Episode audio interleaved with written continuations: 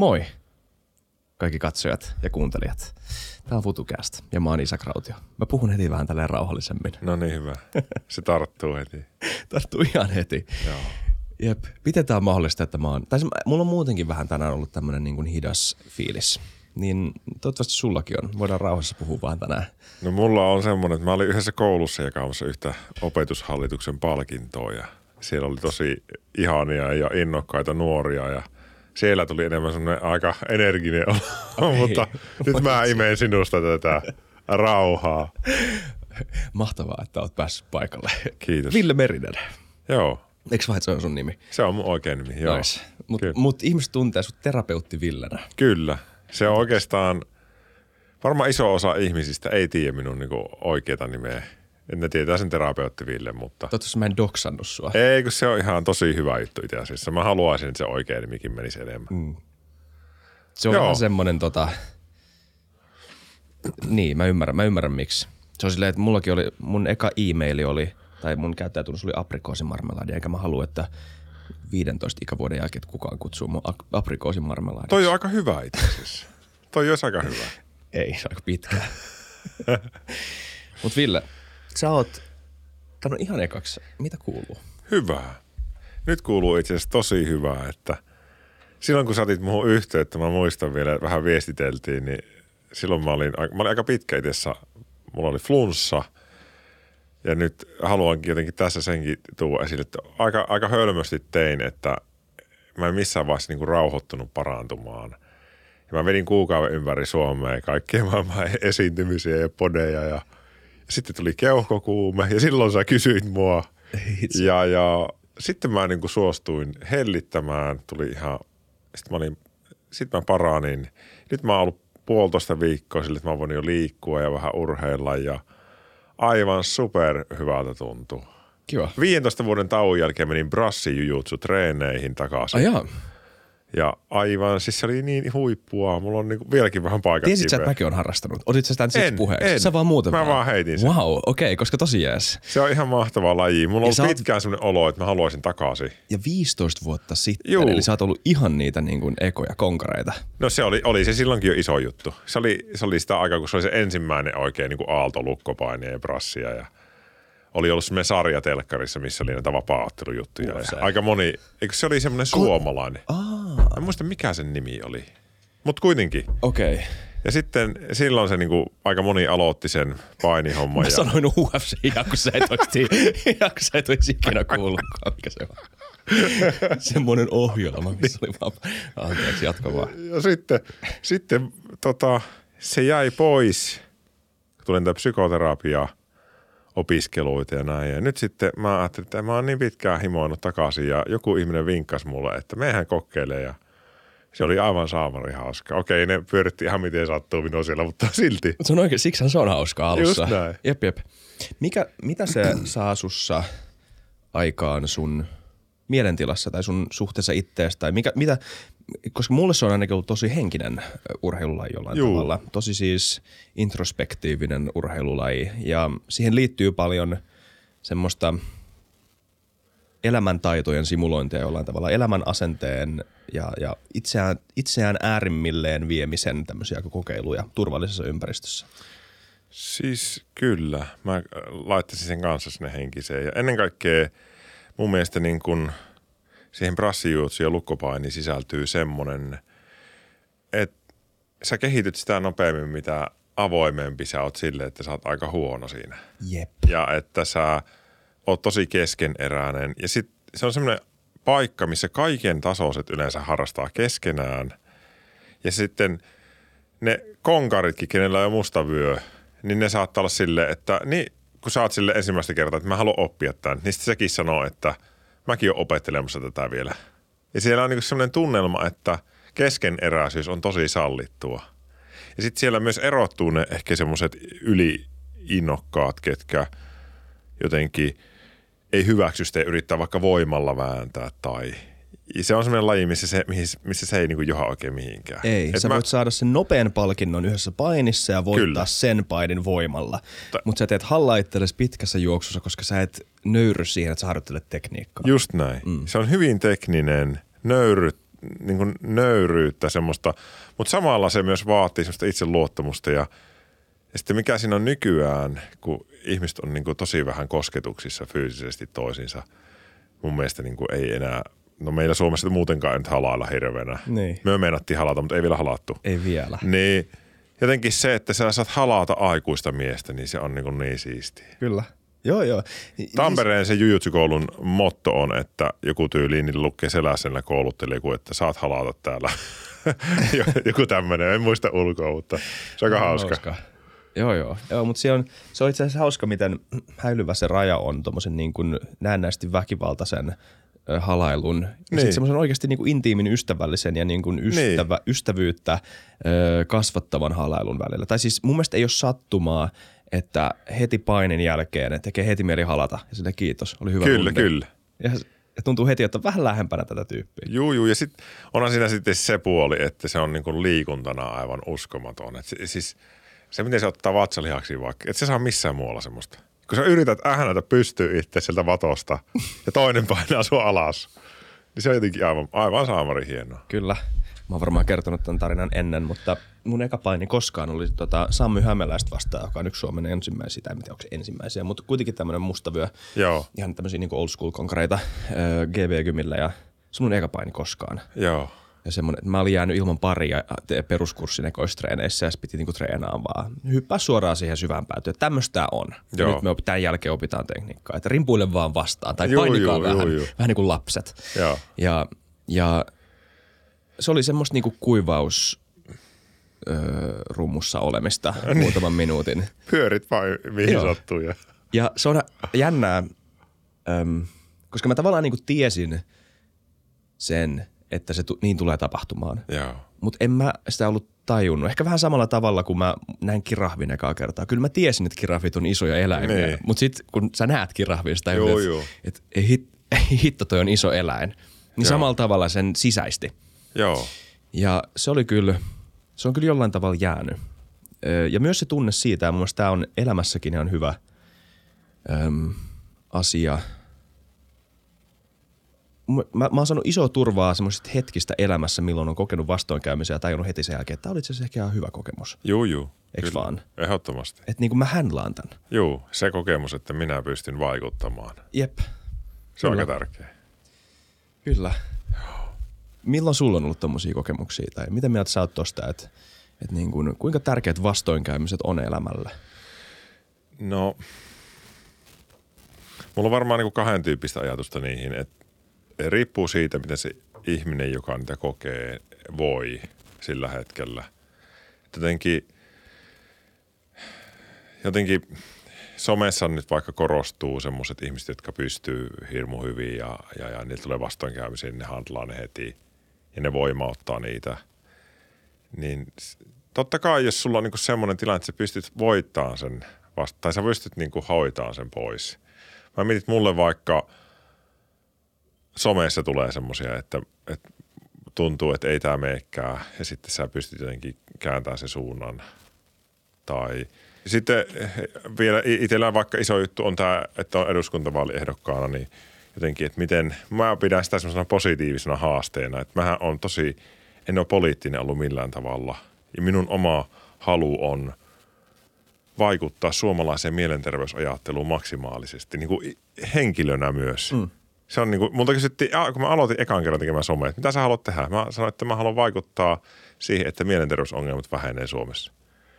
Ja sitten mä mietin keinoja, nyt tää karkailee, mutta se on kunnon podi ja semmonen. Joo, joo niin jotenkin semmoiset ongelmat on tosi voimauttavia, mutta sitten on se toinen puoli, on ne ihmiset, kenellä on vaikka työuupumus tai, tai ahdistuneisuutta tai jos se mietitään sun opiskelukaveria tai jotain työkaveria, kenellä on sellainen tilanne, niin eihän se millään tavalla nauti haasteista sillä hetkellä. Sitä, sille saattaa tulla jopa huonomuuden tunnetta, kun joku menee puhumaan sille, että minäpäs voitin haasteet. Hmm se on silleen, että oh, se, se niin kokee itsensä entistä huonommaksi. Et jotenkin mä toivoisin, että kumpikin ääripää, niin kuin, että ihminen voi olla jommassa kummassa tilassa tai sieltä väliltä kaikkea. Joo. Että mä en voisi ikinä sanoa vaan, että joo, haasteet on ihan parhaita. Koska se on tietylle ihmisille tosi Jep. niin kuin, semmoista, niin katsoo, että ei hitto mä oon huono itse, kun mä en pysty ajattelemaan Mm. tolleen. Enkä niin. minäkään aina pysty. Jos mulla on tosi huono olo, niin kyllä siinä on haasteet tuntunut hyvin epämiellyttäviltä sillä hetkellä. Mutta sitten kun nyt taas on tämmöinen voittajafiilis. Parantunut, menet painimaan, otat turvaa siinä sata nolla. Ja silti hyvä fiilis. Jep. Mutta jossain toisessa hetkessä se voisi olla vaikeaa. Ja iän myötä musta tuntuu, että on parantunut hirveästi tämä puoli itsessä. Just niin. Et en mä enää niinku koe, että kovin moni asia tässä maailmassa luhi, luhistaisi minua niinku raiteilta. Nuorempanahan se oli aivan erilaista. Kyllä. Joo, mä, mä ymmärrän sen, että, että jos, jos psykologian kiteyttää johonkin kliseiseen sloganiin, niin se ei ikinä kosketa kenenkään todellista elämää. Ei. Mutta, mutta tossakin vastauksessa mun mielestä jotenkin kävi ilmi se, että vaikka on olisi semmoisia hetkiä, milloin sun oma resilienssi, jos sitä sanaa haluaa käyttää, ei ole täysin optimi kohtaamaan kaikkia haasteita, jopa pienetkin Juu. ongelmat saattaa tuntua pieneltä. Totta kai se on ihan täysin fakta, mutta kuitenkin, että jollain tavalla sun ö, elämässä myös yksi sun hyvinvoinnin, henkisen hyvinvoinnin peruspilareita sen on se, että sä oot kasvattanut jonkunnäköisen niin kuin kyvyn On. ottaa vastaan haasteet ja jopa, jopa nähdä niitä mahdollisuuksina tai Joo, joo. jonkun, jonkunnäköisenä tämmöisenä niin kuin positiivisena, että hei, okei, tuli vastoinkäyminen, mä handlaan tämän. No joo, toi on tosi totta. Itse nyt kun sä sanoit sen noin, sä oot muuten hyvä tossa. Kiitos. Niin mulle tuli heti mieleen niin sellaisia haasteita, mitä mä itselleni asettanut. Niin kuin, nyt niin kuin ihan semmoinen hurjin ehkä haaste, mitä mä... Ja nyt kun joku ihminen kuuntelee sen, niin se saattaa ekana ajatella, että ei tässä ole mitään järkeä. Tai ei toi tuu onnistuun, tai no, meillä on liikaa niitä jo. Niin mua aina vi- tituleerattiin vitsikkäästi aina mielenterveysministeriksi netissä, niin kuin pitkään jo aikaisemmin. Tai no, mä oon nyt kaksi ja puoli vuotta tehnyt somea, kohta kolme. Aluksi tein Twitchiä vaan, mikä on niin pieni alusta, että suuri osa ei tiedä sitä. Sitten rupesin TikTokia ja Instagramia. Ja sitten kun mä innostuin, että no mäpä lähden politiikkaan, niin sitten mä ajattelin heti, että no, mielenterveysministeri it is. Ja eihän meillä semmoista ministeriä ole. Sitten mulle sanoi joku, että no se on hankalaa, mihinkäs ministeriöön päläpälää. Mutta sitten minä olen myös selvittänyt asioita mä tiedän, että monessa maassa on mielenterveysministeri.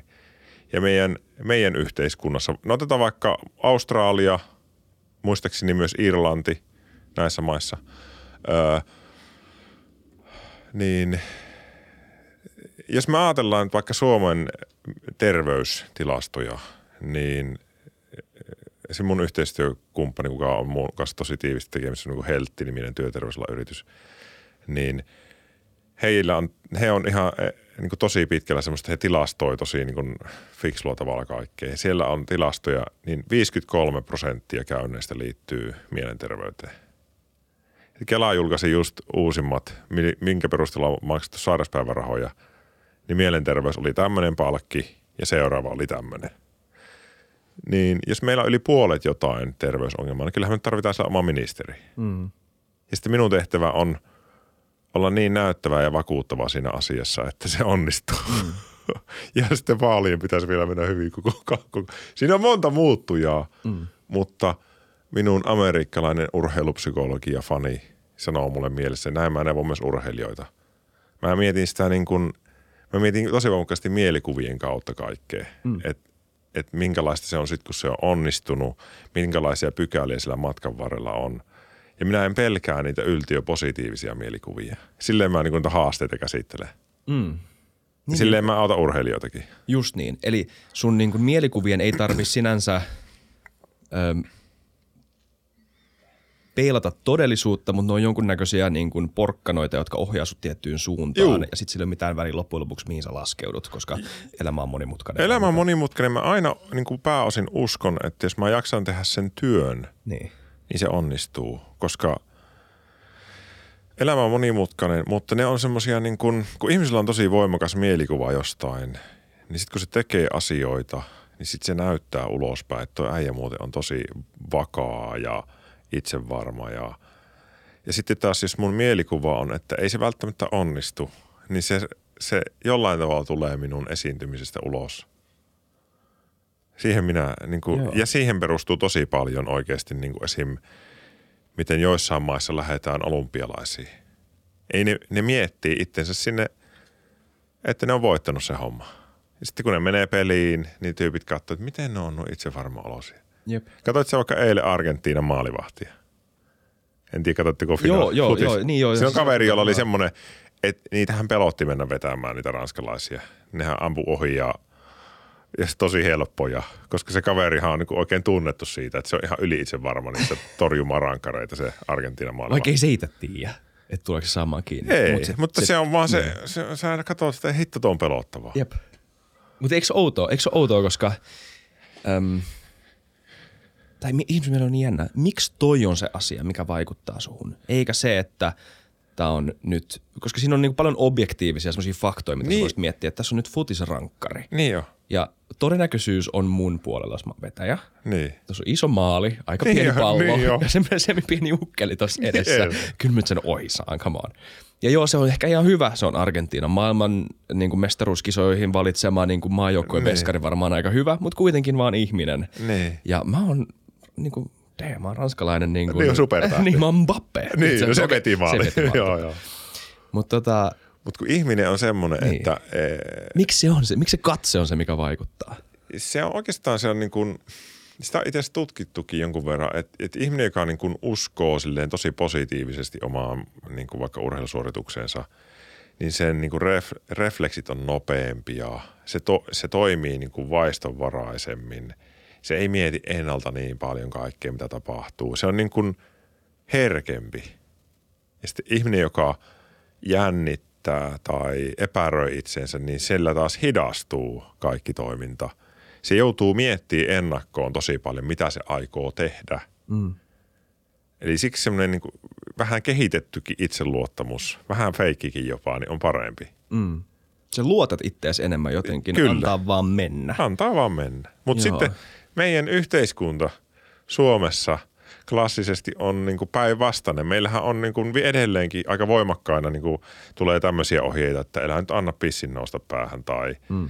tai se kuka korko, mikä se on se katajaan kurottaa, Ken- niin joo. katajaan kapsahtaa. Tä, tämmöisiä sanontoja on niin kuin Suomi täynnä. Joo. Eli, ja niiden viesti on se, että älä nyt missään nimessä ajattele, että sinä atut menestymään. Mm. Tässä on semmoinen, mitä me voitaisiin hiljalleen ruveta muuttamaan. Ja meillä on nyt näitä joitakin, kuin Iivo Niskanen, joka menee hiihtokisoihin ja sanoo, että niin, mä aion voittaa se olympiakullan sillä tietyllä matkalla. Mm. Ja niinhän se teki. Jep. Ja osa sitä prosessia on se, että sä oot se tyyppi, joka sanoo noin siitä huolimatta, että sulla on edelleen ihmisiä tuolla muualla, jotka sanoo sua vastaan, että onpas ylimielinen Joo, joo. tai näin. Et se kuuluu vähän siihen prosessiin. Tää Se kuuluu. musta- mä ajattelin, että mä tuon tämän vasta myöhemmin puheeksi, mutta tää on niin lähellä nyt, että mun pitää ottaa nyt jo puheeksi tää. Se on muuten, joka kuuseen kurkottaa, se katajaan kapsahtaa. Joo, joo, joo, joo, joo, joo, joo. Ihana tarkka. Mä en ole ikinä varmaan sanonut tätä kellekään. Ei se on klassikko. Mut niin, äh, tää on... Anteeksi. Ota mä juon vettä ja Joo, mä joo. kysyn tämän kysymyksen sulta. Tämä on, mun, tää on mun mielestä ylivoimaisesti mielenkiintoisin tämmöinen psykologinen koe. Yksi näistä Joo. niin kuin isoista, mistä puhutaan. Ja ihan siis hämmästyttävän. Kuulin tästä lukiossa ekaa kertaa ja se on siitä asti jäänyt siis päähän. Ja tämä edelleen tulee siis joskus kello kahdelta aamuelta joskus välillä mieleen, vai että, että, niin että miten, että miten. Ja se on tämä Ash Experiment. Tiedä, ootko kuullut? Kerro, on kuullut. kerro mulle sen. Mä- Mulla saattaa olla sekaisin. Joo, sä oot varmaan kuullut siitä itse kokeesta, mutta et Joo, välttämättä nimestä. Se on siis tämä, missä koehenkilö on ryhmässä, jossa se on ainoa oikea koehenkilö. Muut näennäisesti koehenkilöt tai koehenkilöinä esiintyvät on näyttelijöitä, eli mukana siinä itse kokeessa. Joo. Kun taas tämä koehenkilö itsessään luulee, että kaikki siellä on siis ihan normaaleja koehenkilöitä. Ja niiden pitää arvioida, että mikä viiva ö, on pisin tai joku tämmöinen. Siinä on kolme viivaa, tai mm. mun mielestä se oli, että niin pitää matchaa viivan pituus semmoiseen niin kuin toiseen viivaan. Et sulla on niin kuin viiva A ja sitten sulla on viiva B, C, D erikseen. Mikä viivoista B, C, D on yhtä pitkä kuin viiva A? Joo. Ja se idea siinä kysymyksessä on se, että se on ihan selvä. Että ei ole mitään, ei niinku mitään epäselvyyttä, että mikä viiva se on. Se on niinku selkeästi B. Et, ja niinku pelkästään, jos sulla on niinku täys näkö, jos pystyt mm. näkemään, niin sulla ei ole mitään epäselvyyttä. Se on ihan helppo. Ihan mm. helppo. That's the point. Mutta sitten se koe on se, että ne kysyy yksi kerrallaan jokaiselta muka koehenkilöltä, joista vain yksi on oikea koehenkilö, niin kysyi, Niin. että mikä noista viivoista on yhtä pitkä kuin viiva A. Niin. Ja kaikki muut koehenkilöt, paitsi se oikea koehenkilö, niillä on sanottu, että vastatkaa, vastatkaa väärin. Niin. Että vastatkaa, että se on D, joka siis ei selkeästi ei ole yhtä pitkä kuin se A. Joo. Niin keski, siis on hauska, kun tästä on, niin tätä on kuvattu. Mun tässä on esimerkki, joita on kuvattu. Mm. Ja se menee silleen, että ne kysyy, että which one's the, which one's the right line. Sitten kaikki muut tosi itse varmasti vastaa D, Mm. D, Mm. D. Ja sitten se tulee siihen koehenkilö, joka on se oikea. Ja sitten se on silleen, B? Silleen, että se, se niinku siinä, ekalla rundilla se kyseenalaistaa koko Joo. koko mielenterveyttä ja selviää järkisyttä, että onks mä, onks mä siis, mitä mulla on tapahtumassa? Joo. Miksi mä luulen, että se on toi B? Joo. Vaikka kaikki muut vastas niin itse varmasti D. Ja keskimäärin mun mielestä se koe huomasi, että se on yksi rundi ja sitten suurin osa vaihtaa. Siihen, mitä muutkin itse Joo. varmasti sanoo. Että ne sanoo, no fuck it. Joo. Et mä en niinku kestä tätä enää. Joo. Okei, okay, D. Hirveä ryhmäpaine. Mitä toi on?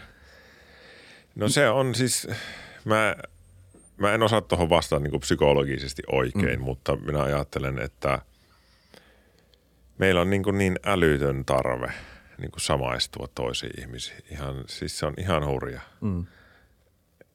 Esimerkkinä varsinkin ennen on niin huomattu, että vaikka on joku psykoterapia koulutettavien ryhmä ja sitten siellä on miesopettaja, jota ne kaikki arvostaa ja se pukeutuu tietyllä tavalla, niin vuoden päästä ne kaikki koulutuksessa käyvät nuoret terapeutit on sama, samassa vaatteessa ja ottanut samoja puhesävyjä. Siis ihmiset on vaan niin herkkiä semmoiseen niin kuin mm. yleiseen.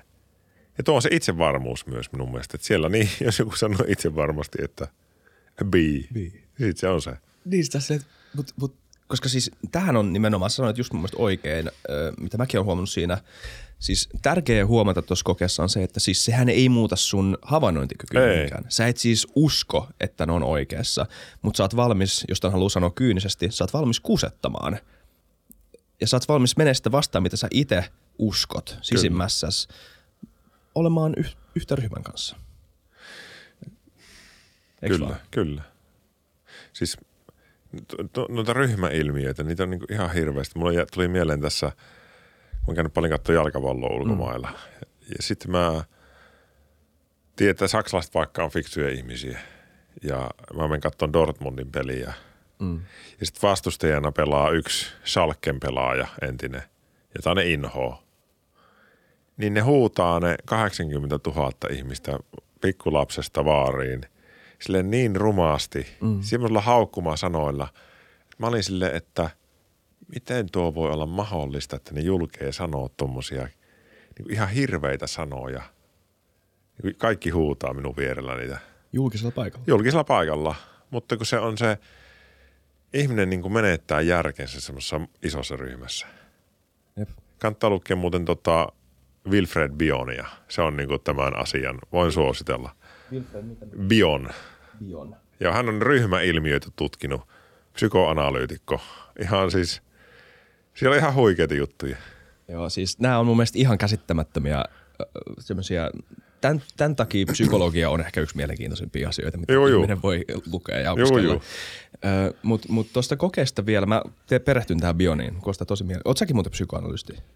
Siis mä oon psykoanalyyttinen psykoterapeutti. Okei, niin niin. Joo. Voidaan puhua siitäkin vähän. Joo, se on tosi mielenkiintoinen. On. Siitä riittää loputtomiin. Kyllä, mielellään. Mutta tuosta kokeesta vielä.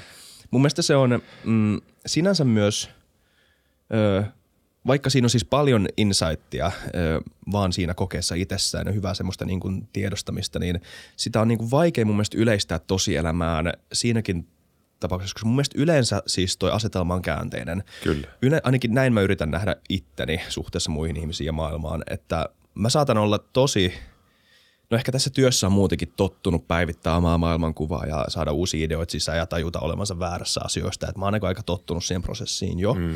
Mutta mut ihan niinku arkisemminkin, niin mun mielestä niinku tärkeiden ystävien ja sun lähiympäristön yksi perimmäisiä tarkoituksia on se, että ne on vähän niinku tsekkaamassa sua. Juu, Et, et, et silloin kun menee överiksi jossain tai, menee, tai näkee jonkun asian vinosti, niin sit sulla on muita ihmisiä onneksi siinä vierellä niin kuin sanomassa sulle, että hei, ei noin. Ja Joo. tämähän on niin kuin myös, jos puhutaan jostain Putinista, niin, Joo. niin yksi niin kuin vaarallisimpia asioita, mitä Putinille voi tapahtua, on, että hänen niin kuin lähipiiri katoaa. Että hänellä ei ole enää niitä tyyppejä, jotka Ja siltähän se vähän näyttää. Niin just, kyllä.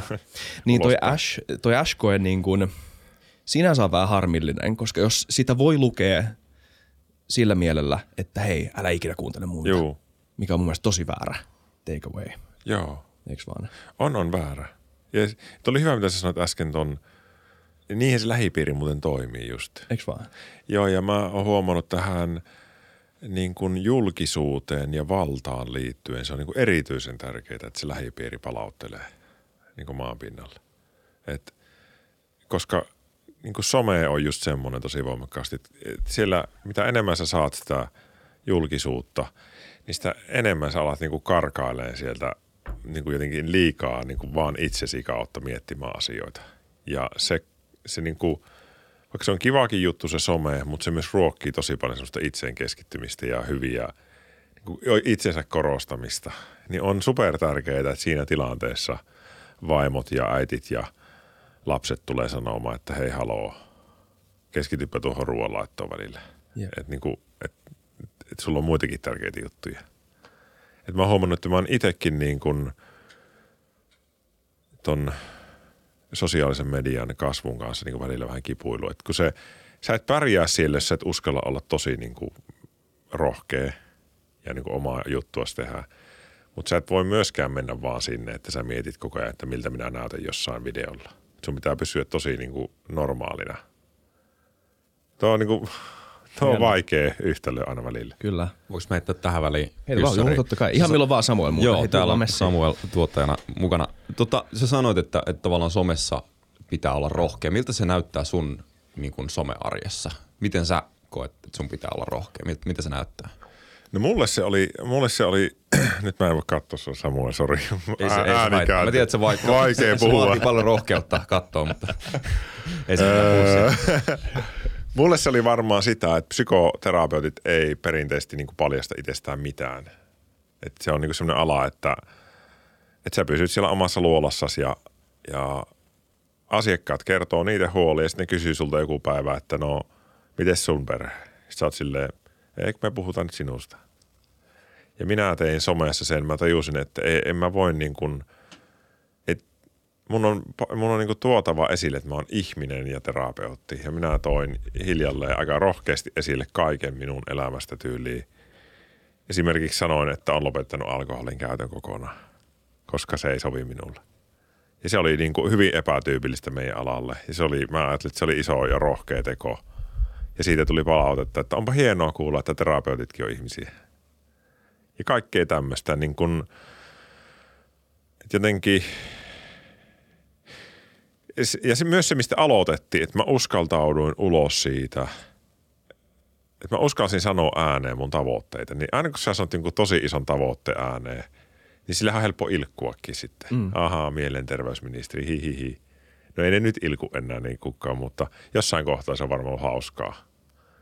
Et, et jotenkin mulle se tarkoittaa ehkä sitä.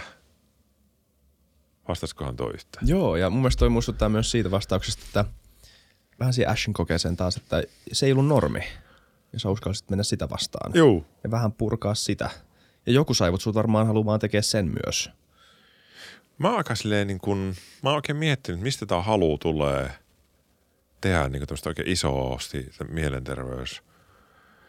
Mulla on niin tosi läheisiä ihmisiä, just niin vanhemmat ja vaimo.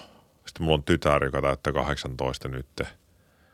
Ja on poikakin, mutta se on niin pikkuinen puolitoista vuotesta. Se, se ei vielä muuta kuin se on vaan minun elämä semmoinen kiinnike, mutta, mutta jotenkin nämä ihmiset mun ympärillä on rohkaissut mua tosi hienosti. Ja sitten mulla on vaan jotenkin semmoinen tosi sisäsyntyinen halu ollut niin kuin ihan jo tyyli lukioajoista lähtien niin kuin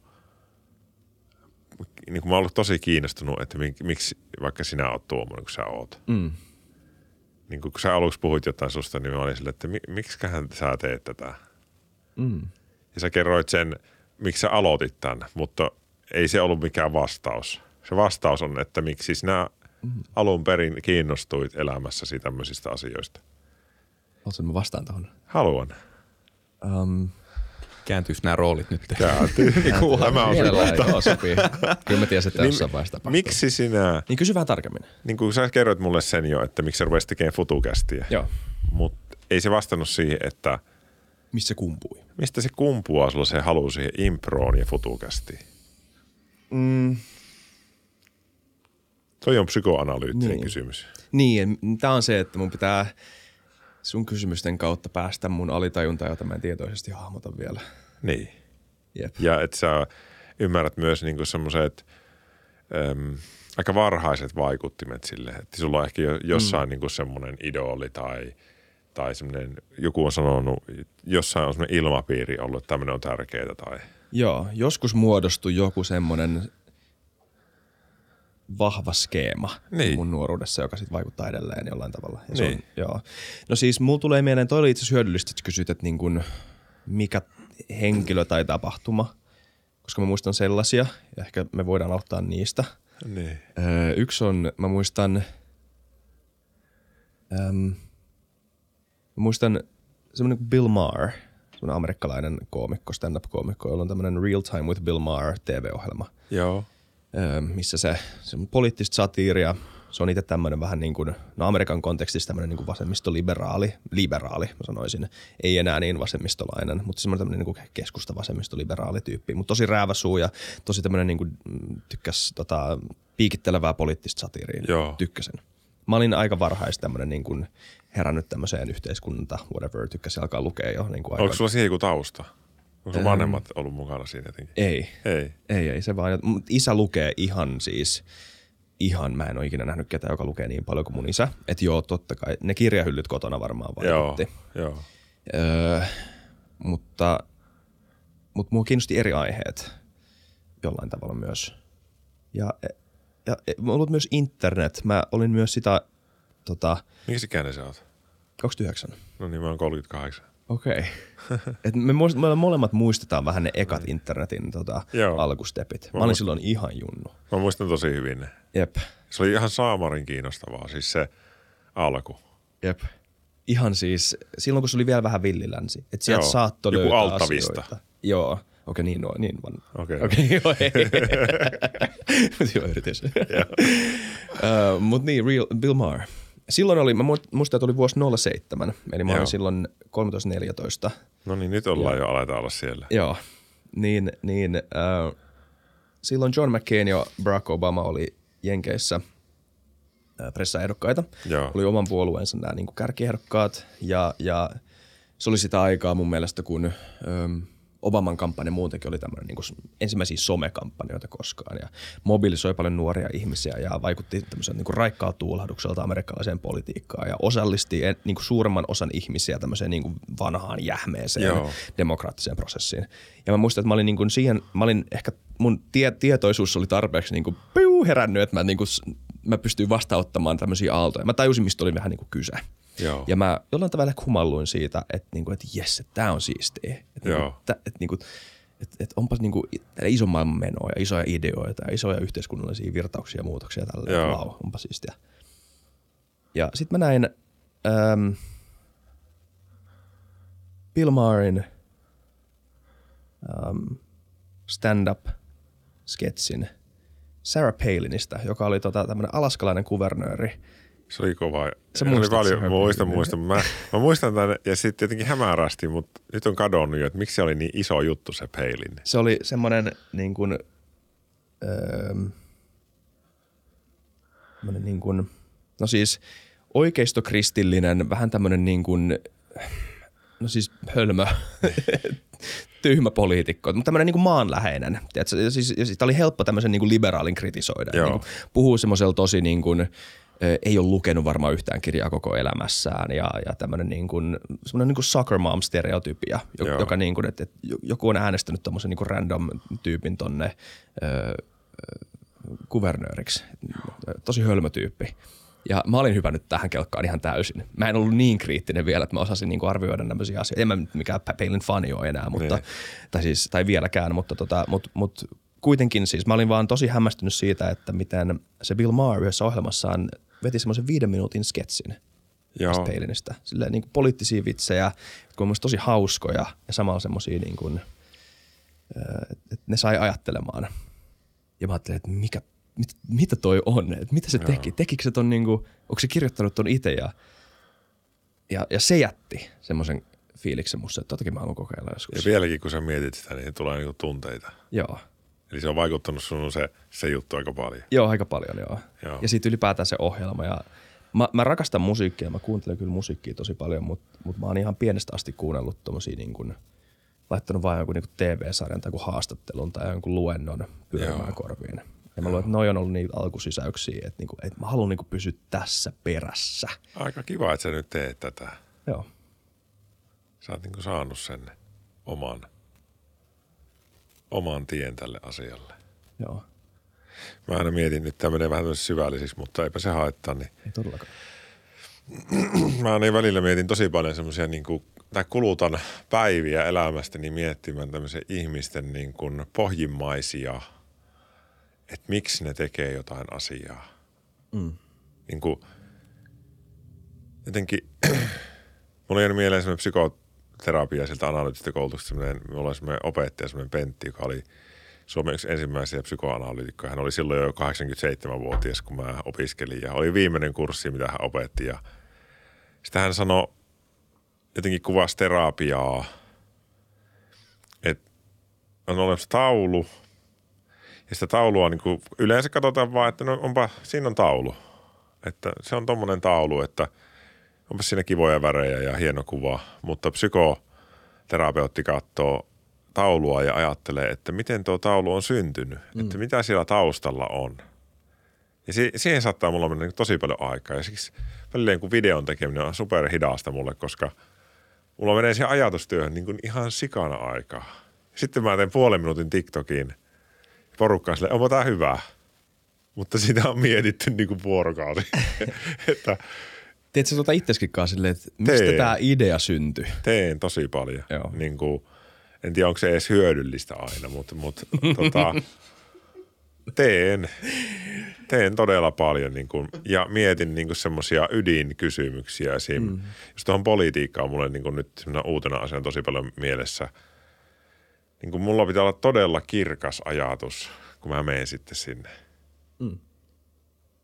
Ja sitten ihmiset odottaa paljon, että mikä on se mun juttu. Just niin. Joo. Niin mä tosi paljon mietin niitä semmoisia oikein ydinkysymyksiä. Ja mä en halua olla mikään osaa vastata kaikkeen tyyppi.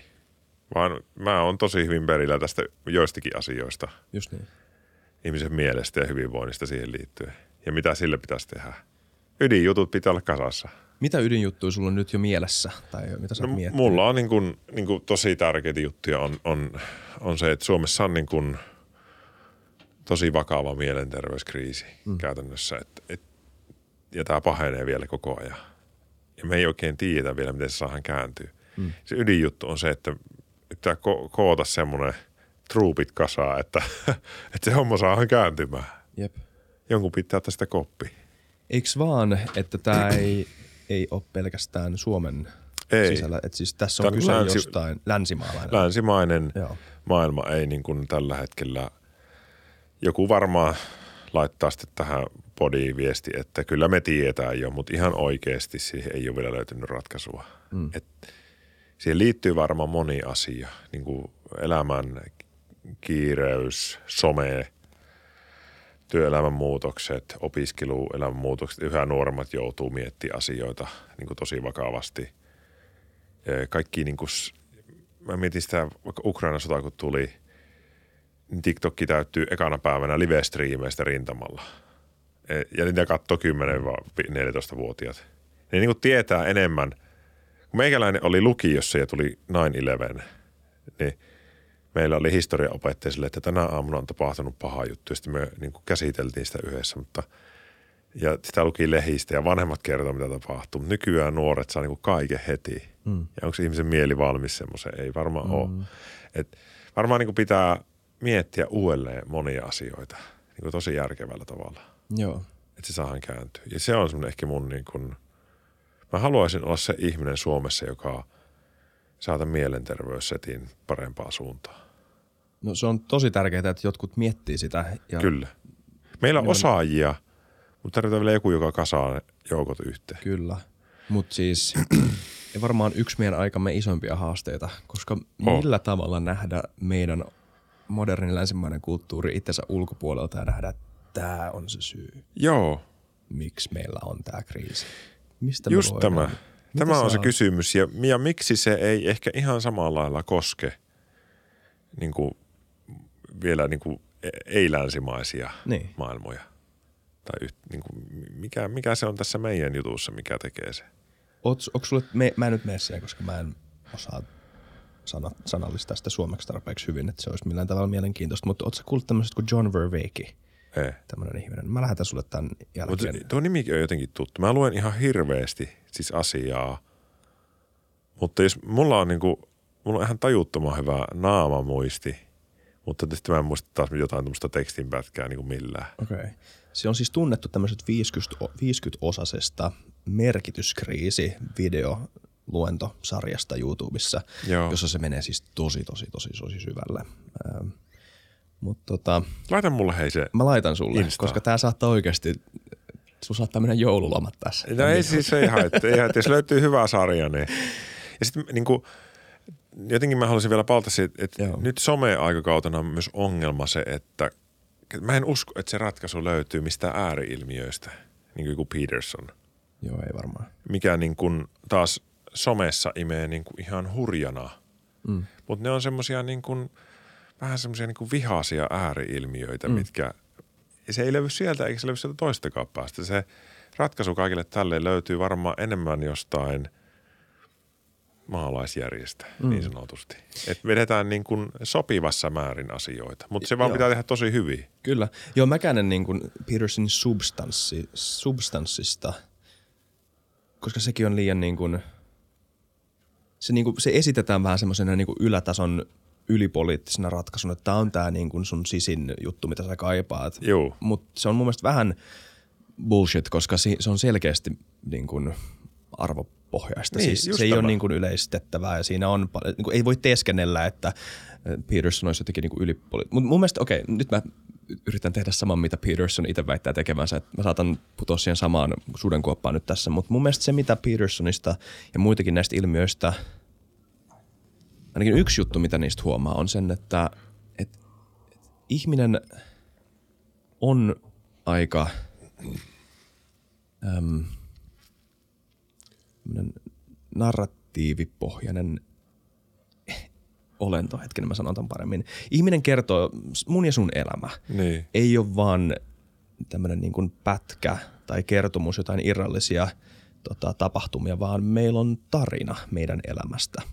Joo. Ja sitten se, kuka me ollaan, meidän perhesuhteet, meidän ystävyyssuhteet, meidän kansallisuus, meidän muut no, ideologia, ehkä maailmankatsomus ja uskonto ja tämmöiset asiat, niin kaikki nämä niin kytkeytyy tarinoihin Kyllä. jostain siitä, että kuka me ollaan ja missä me ollaan. Ja, ja, ja se ehkä mitä tuommoisissa Peterson-tyyppisissä ilmiöissä, jossa siis puhutaan niin kuin maskuliinisesta tarinasta aika paljon, Joo. aika vahvasti, niin mun mielestä se on merkki jostain siitä, että meillä ei ole enää semmoisia niin tarinallisia kiintopisteitä yhteiskunnassa, jotka on niin kuin yhtä saatavilla. Just. Meillä on niitä enemmän kuin koskaan, eli siis se niin kuin sipsihylly on le- niin kuin laajentunut, mm. mutta mut ei ole niitä työkaluja valita mitään eheitä itselleen. Juu, juu. Eiks toi, vaan? Toi, Toi oli, on- toi oli hirmu hyvin, to, tosi hyvin niin kuin sanottu. Joo. Ja niin kuin, mua, mua niin kuin häiritsee siinäkin keskustelussa se, että on niin kuin, niin kuin, nyt on niin, kuin niin ääripäistä koko ajan, että, että sä joko niin kuin, siihenkin Peterson keskusteluun liittyy tosi voimakkaasti semmoinen, että, että joo, se on mahtava tyyppi, tai sitten se on maailman pahin tyyppi. Mm. Öö, on, sekin on ihminen. S- Sillä on, on varmasti asioita, mitkä on järjellä mietitty ja sitten on näitä juttuja, mitkä on ihan tämmöistä populismia, tämmöistä mm. niin kuin, mikä vaan vetoo tiettyyn tyyppiin. Ja se varmaan tekee se ihan tarkoituksella nyky- nykyään. En tiedä, tekikö aluksi, Jep. mutta nyt tekee. Mutta mut, et sillä on myös paljon vilpitöntä, tosi on, tosi joo, niinku, on ne, sen, sen alkupään videot ihan, on aika hauskoja. sikahyviä. Niin. Mun mielestä oikeasti siellä on ihan tosi paljon semmoista niin kuin, kun katsoi niitä, kun se siellä pienessä yliopistoluokassa piti luentoa, Joo. niin se oli ihan kivaa settiä. Kyllä. Mutta se sukelsi tosi syvälle sinne. Joo. Niin kun, ja nyt siellä on kaikki hälytöntä. Joo. Mi- Mikä on harmi, mutta Et mä olin tämmöisessä ilmastonmuutoskomiteassa ja ilmastonmuutos ei ole muuten niin totta kuin te luulette, että niin, se on niin. tämmöistä semmoista, niin kuin, että miksi puhut niin. näistä asioista. Niin, että jotenkin ihmisille auttaisi hirveästi tajuta se, niin kuin me, kun mä tein sisältöä aluksi niin tosi pitkälle, ei ollut tuota politiikkaa vielä mainittu millään tavalla, niin kaik, aika paljon tuli vaan semmoista, että sulla on hyviä juttuja ja tietysti aina jotkut vihaa minuakin, vaikka mä tekisin vaan positiivista settiä. Mm. Mutta sitten heti kun mä ilmoitan, että mä oon, oon mennyt tietyn puolueen listoilla vaikka eduskuntavaaliehdokkaaksi, niin osa niistä ihmistä, jotka laittanut mulle kymmeniä viestejä, että tästä on hirveästi apua, niin laittaa samana päivänä, että mä en enää voi seurata sinua. Mm. Ja se, niin kuin, jotenkin ihmiset näkee asiat niiden historiaan liittyen, niiden näkemyksiin liittyen tosi eri tavalla. Jos me katsotaan kaikki vaikka jotain samaa taulua, meitä on 20 ihmistä, niin kaikki mm. näkee se eri tavalla. Jep. Ja se on olennainen. Niin kun, ja sitten kun sen ymmärtää, niin oma elä, elämä niin kun tuli tosi paljon helpommaksi yhtäkkiä. Just niin. Ja se ei silti tarkoita sitä, että pitäisi hyväksyä kiusaamista tai, hmm. tai jonkun ihmisryhmän syrjimistä. Just niin. Mutta että sun täytyy ymmärtää, miksi toiset ajattelee eri tavalla. Joo, ja pitää jotenkin olla ok sen kanssa, että siis siinä, että jos me katsotaan tauluun ja meillä on oma tulkinta, joka me sisäistetään, niin. ja meillä on eri tulkinta siitä, Niin. niin jollain tavalla siinä on niin kuin vihjattuna se, että mä oon oikeassa ja sä oot väärässä. Aina, koska muuten, melkein. muuten mä olisin su, sun kanssa samaa mieltä. Niin. Mutta se on vähän silleen, me, meillä on pieni semmoinen kitka meidän välillä, ihan niin kuin vääjäämättä, jos meillä on eri mielipide. Mutta sen Niin. kitkan kanssa pitää pystyä jotenkin elämään, ilman että siis... Äh, Arvoisa mua kiinnostaa politiikassa tosi paljon. Joo. Et mitä tapahtuu ja pystynkö minä itsekään pitämään sitä, kun siellä on ne eri puolueet ja niiden tehtävä on kiistellä. Mm. Tai ei niiden tehtävä ole se, ja nehän oikeasti varmaan kulissien takana hyviä frendejäkin ja istuu mm. samassa paikassa iltaa. Mutta mitä tapahtuu sitten, kun joku tulee haastaa sulle riitä ja sitten toinen on terapeutti ja se sanoo vaan, että hei, näin se on ja ei ole mitään hätää. Mm. Että mä näen tämän asian tälleen ja sanat tolle. Ei siihen ei liitykään sitä aggressiota. Mm. Niin toimiiko se systeemi enää? Mä haluan nähdä sen. Niin, tai siis ehkä se on... Niin, koska siis poliittinen prosessihan ei lopu tohon, vaan Ei. jostain pitää äänestää ja sitten pitää tehdä Kyllä. päätös ja yhteiskunta menee tiettyyn suuntaan. Lähinnä mietin se, niin se näkyvä puoli, Niin. mitä se on niin kuin paljon tällä hetkellä, semmoista Jep. vastakkainasettelua.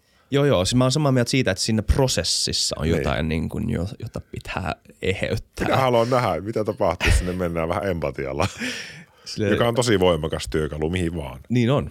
Sä voit vaikuttaa toiseen ihmiseen. Mulla aina sanotaan, että Ville, empatia on heikkoutta. Sitten mm. mä silleen, ei todellakaan, todellakaan. Jos mä osoitan empatiaa sua kohtaan, niin se on paljon tehokkaampi kuin, että mä tulisin kritisoimaan sinua tai tälleen. Joo. Koska sinä heräät siihen ihan eri tavalla. Siis nimenomaan on niin kuin, joskus näkee semmoisia ihmisiä, jotka väittelee tavalla, joka on semmoinen niin kuin tosi syyllistävä ja tosi Kyllä. aggressiivinen. Ja siis vaikka mä olisin samaa mieltä sen kanssa, niin mä katson vaan, että miksi sä teet noin? Miksi Niin. sä pilaat tämän keskustelun? Sä et ikinä saa ton toisen tyypin mieltä muutettua tällä. Ei. Sä et ikinä saa sen fanien tai sen niin kuin kuuntelijoiden mieltä. Sä et edes saa niiltä ajatusta herät, niin kuin sä et saa ainuttakaan ajatusta herätettyä niiden mielessä, mm. jos sä oot tolleen. Ainoa ajatus on se, että taas tämmöinen huutava idiootti. Mm. Miksi me ikinä kuunneltaisi ketään tämän tyyppistä ihmistä? Kyllä. Ja ainoat tyypit, jotka hurraa sille, on ne, jotka jo on samaa mieltä. Mun se on näin. niin huono ja ärsyttävä strategia. Se ei tarkoita, että ei pitäisi olla kriittinen. Joo, ja sitten kun toi on toisaalta niin viihyttävää, niin ei se voi poistua kokonaan. Ei tietenkään kokonaan. Mutta ei, ei, ei. voisi olla silti enemmän semmoista järkikeskustelua. Joo, mutta vähän niin kuin, siis ei, ei ole ok niin kuin kuristaa sun kaveria. Mutta jos teillä on niinku semmoiset säännöt, että mä nyt Niin. niin. niinku taputa sit, kun mä oon kuristanut sua tarpeeksi. Niin. Tai, tai Rasijuju. Niin, just näin. et kyllä tuommoista Toi on pitää. muuten hyvä. Niin. Hyvä vertauskuva. Mä otan tuon käyttöön. Joo, joo. Et niinku, kuristaminen sinänsä ei ole väärin. Kunhan se saa lopettaa. Sitten vaan pitää totella. Nyt joku klippaa ton. Isak Rautio. Kuristaminen sinänsä ei ole. Oikein. Joo. Huhhuh. Öm. Mutta joo, toi on mun mielestä myös yksi mielenkiintoisimpia, koska muakin kiinnostaa keskustelu, mm. kult, silleen vähän niin kuin metatasolla jopa, että miten me ihmiset keskustellaan ja ajatellaan asioita. Niin. Ja samanlaiset teemat on kiinnostavia. Mitä, onko sulla mitään niin kuin näkemyksiä tuossa, kun sä varmaan sä oot ih- sä oot ihmismielen asiantuntija. Niin mistä? Että miten, miksi meidän on niin vaikea, mistä tää on, miksi me ollaan niin, niin kuin kimmoisia toisten idoille? Ei mulle ehkä tuu tuohon mitään järkevää nyt mieleen. Se on vaikea kysymys. Rehellinen vastaus. että mietin, että en, en mä niinku, en mä ehkä löyä siihen hyvää vastausta nyt. Joo. Joo. Voinko mä heittää ajatuksia? Heitä. Tämä on, nämä on aiheet, mitä mä oon miettinyt ihan sikana itse. Anna- anna ja, tulla. tota, ja tässä on niin monta asiaa, mitä voisi mitä vois tuoda esiin, mutta mut se, että miksi me ollaan kimmoisia muiden ajatuksille, niin, niin tota, mä, mä itse yrittänyt pohtia sitä sillä tavalla, että palaa niihin perusasioihin, että, että me ihmiset, miten me, miten me käyttäydytään, niin mehän vältellään asioita, että me ko, koetaan jotenkin uhkaavaksi tai, ja sitten me mielellään otetaan asioita meidän elämään, jotka koetaan jotenkin turvalliseksi tai ja niin edespäin. Ja, ja tota, sit kun ihmiset on, on eri mieltä, niin jos mä mietin vaikka omaa kokemusta ja mä huomaan nimenomaan sen, että, että mä oon vähän kimmoinen jonkun toisen ajatuksen, niin mä koen, että siinä on jonkunlainen niin kuin psykologinen uhka mulle. Että jotenkin se järkyttää mun omaa maailman näkemystä niin, että se, mä en ole varma, että pystyykö mä seisoo enää minkään tasaisen päällä niin sanotusti. Että mihin mä perustan mun oman identiteettini, mun oman maailman näkemyksen, omat, omat ajatukset, jos toi pitääkin paikkaansa ja kun mulla on tämmöinen vasta, vastainen mielipide. mielipide. Ja mm. tota, mä monesti ajattelen, että ihmiset ei ole ehkä onnistunut opetellut siihen pisteeseen, että et voi elää sen epämukavuuden kanssa. Että ei, ei niin maailman lopu siihen, että jos sä oot väärässä jossain jostain asiasta tai että jos joku, joku asia on, onkin monimutkaisempi ja sulla ei olekaan selitystä johonkin asiaan, niin mä huomaan, että aika monesti ihmiset haluaa karata sitä epämukavuutta tämmöisiin hyvin varmoihin ajatuksiin ja niin edespäin. Ja sitten jos jo- joku onkin eri mieltä ja, ja maailma kun on monimutkainen ja asiat toimiikin vähän eri tavoin ja, ja niin edespäin, niin, niin halutaan reagoida lähinnä siihen niin kuin omaan, omaan epämukavuuteen. Sen sijaan, että huomataankin, että hei, tämähän tuokin mulle epämukavia fiiliksiä ja, mm. ja, ja tota, Joo. sitten sit vaan Joo. sen sijaan, että Toi reagoitaisiin, niin voitaisiin voitais vaan niin kiinnittää huomiota siihen epämukavuuteen, että hetkinen, että mikä tämä juttu onkin. Hyviä pointteja. Mielestä oli, tuossa oli hyviä tosi, pointteja. Tosi hyviä vaatteita. Joo, tosi koska hyviä. toihan palaa siihen, mistä puhuttiin. Ai kun sä, oli- sä näytät siltä, että sä oot sanomassa jotain, niin mä oon Niin mä rupesin, toi, toi, niin kuin, toi jotenkin nyt herätti ajatuksia. Mutta tuli tämmöiset psykoterapia-ajatukset mieleen, että mutta mitenköhän ne sanottaisiin, että kun ihmistä jututtaa tuommoisessa analyyttisessä terapiassa, niin sehän on niin kuin, se on tämmöistä niin kuin defenssien purkamista. Ja tuo, tuosta tuli mulle just se mieleen, että – Et se on varmaan se pohjin, sen kaiken semmoisen epämukavan ajatuksen alla on just joku semmoinen, että se aiheuttaa hankalan olon tai semmoisen jonkun juurettoman tai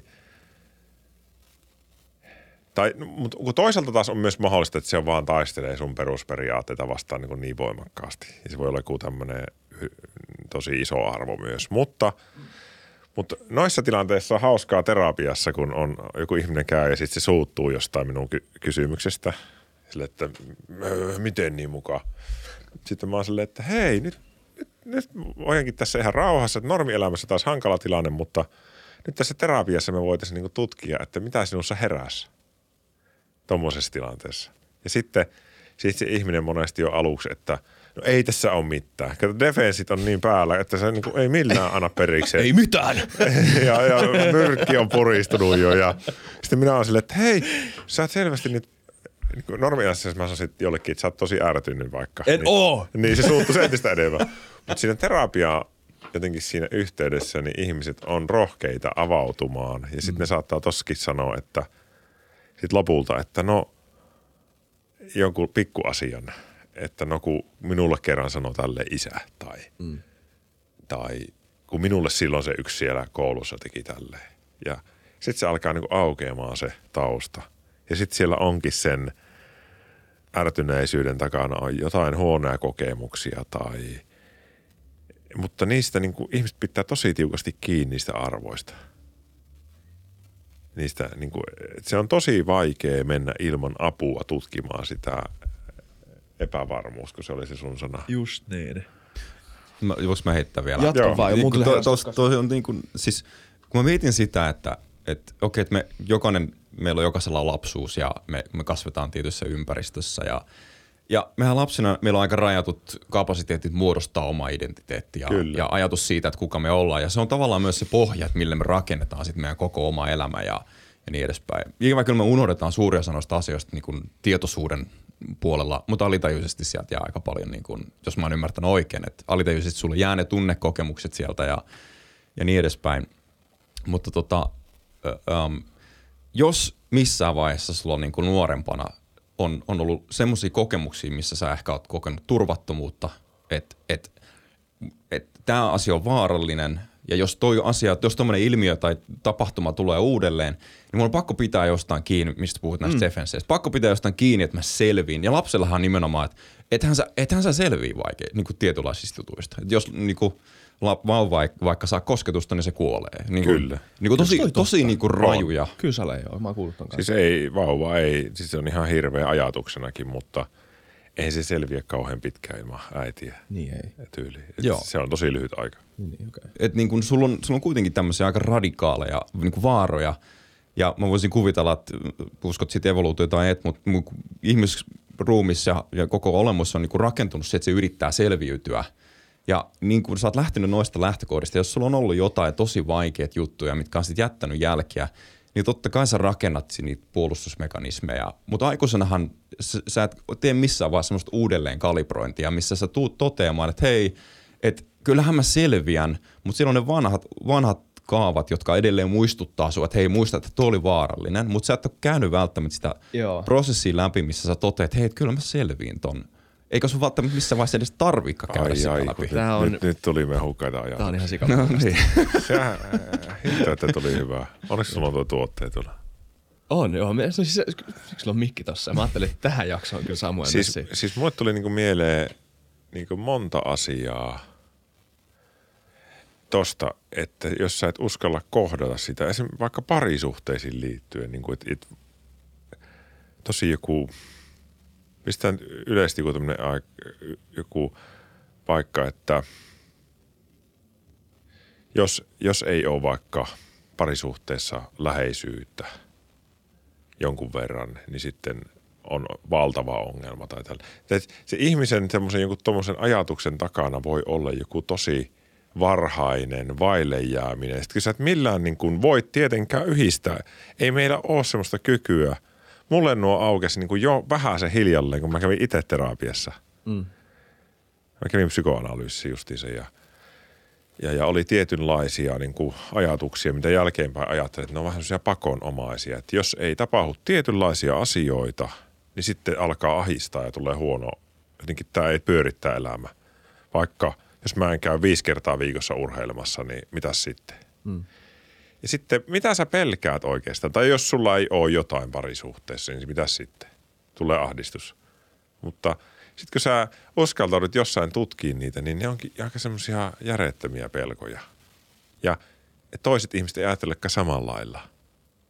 Ja siinä on niin kuin hirveästi kaikkea semmoista, mihin sä heräät sit, kun sä lähdet sille itse tutkiskelureitille. Jotenkin se johti itsellä myös siihen esimerkiksi, että alkoholin käyttö loppui kokonaan. Että ei silloin vielä terapia-aikana, mutta se, se jäi silloin niin kuin elämään ja sitten sit mä tajusin jossain kohtaa, että ei, mulla ei ole niin kuin oikeita syitä tehdä tätä enää mm. itselläni. Et se se niin kuin minun psyyke ja se reagoi tosi huonosti yhteen. Joo. Mun mutta mielestä... pelotti tehdä se silloin vielä. Ja mä pelkäsin jotenkin sitä kaikkea semmoista. En mä oikein löyä sanoja, mutta tuo oli jotenkin tosi ihanasti sanottu sieltä. Joo, toi oli tosi hyvin sanottu. Kiitos Samuel. Toi muistuttaa mua yhdestä asiasta, mikä on kanssa oppinut psykologiasta ja terapiasta. Öö, semmoinen niin kuin ihan perustyökalu, mikä auttaa kaikkia, miten ajatellaan. Mä muutenkin ehkä ajattelen tämmöisten konseptien kautta, että aina kun mm. uuden konseptin, niin se, se voi avata, avata tosi ison ulottuvuuden sille, että miten näkee maailmaa ja itteensä. Mutta se on tämä, että mm, ainakin mulla oli tämmöinen käsitys ennen, että me ajatellaan ihmisen piirteitä joko hyvinä tai huonoina aika mustavalkoisesti, tällä niin kuin arki yhteyksissä. Mutta mut se, mitä, mitä on oppinut psykologiasta ja terapiasta, on se, että, että ne on aika, ne, ne on kauhean hyödyllisiä termejä, vaan että on helpompi nähdä ö, tietyt piirteet ö, niin kuin joko mulla on vaan nämä sanat englanniksi, adaptive tai maladaptive suhteessa, eli siis niin kuin sopeutuvina tai huonosti sopeutuvina erilaisiin olosuhteisiin tai strategioihin. Esim, otetaan tämä esimerkki, josta puhuit, että jos sulla on niin kuin joku ihminen, joka on vetäytynyt tai syrjäytynyt jostain niin kuin siitä, että olosuhteet on ehkä ollut vihamieliset tai sulla on ollut, ähm, ähm, on ollut tota, semmoinen fiilis, että, tota, että, että, että tämä maailma ei ole mua varten ja kaikki täällä on niin kuin kiusaamassa mua ja niin kuin halveksimassa mua. Niin semmoiselle ihmiselle niin selkeästi tekee mieli varmaan vetäytyy siitä olosuhteesta. Jos, sulla, jos sä oot, olo, sä oot semmoisissa, niin kuin, semmoisissa olosuhteissa, jotka on vihamielisiä sua kohtaan, on hyvä strategia vetäytyä Kyllä. ja suojautua siitä. Ja se, sillä tavalla muodostat hyvän strategian ja hyvän niin kuin, tämmöisen niin kuin toimintamallin.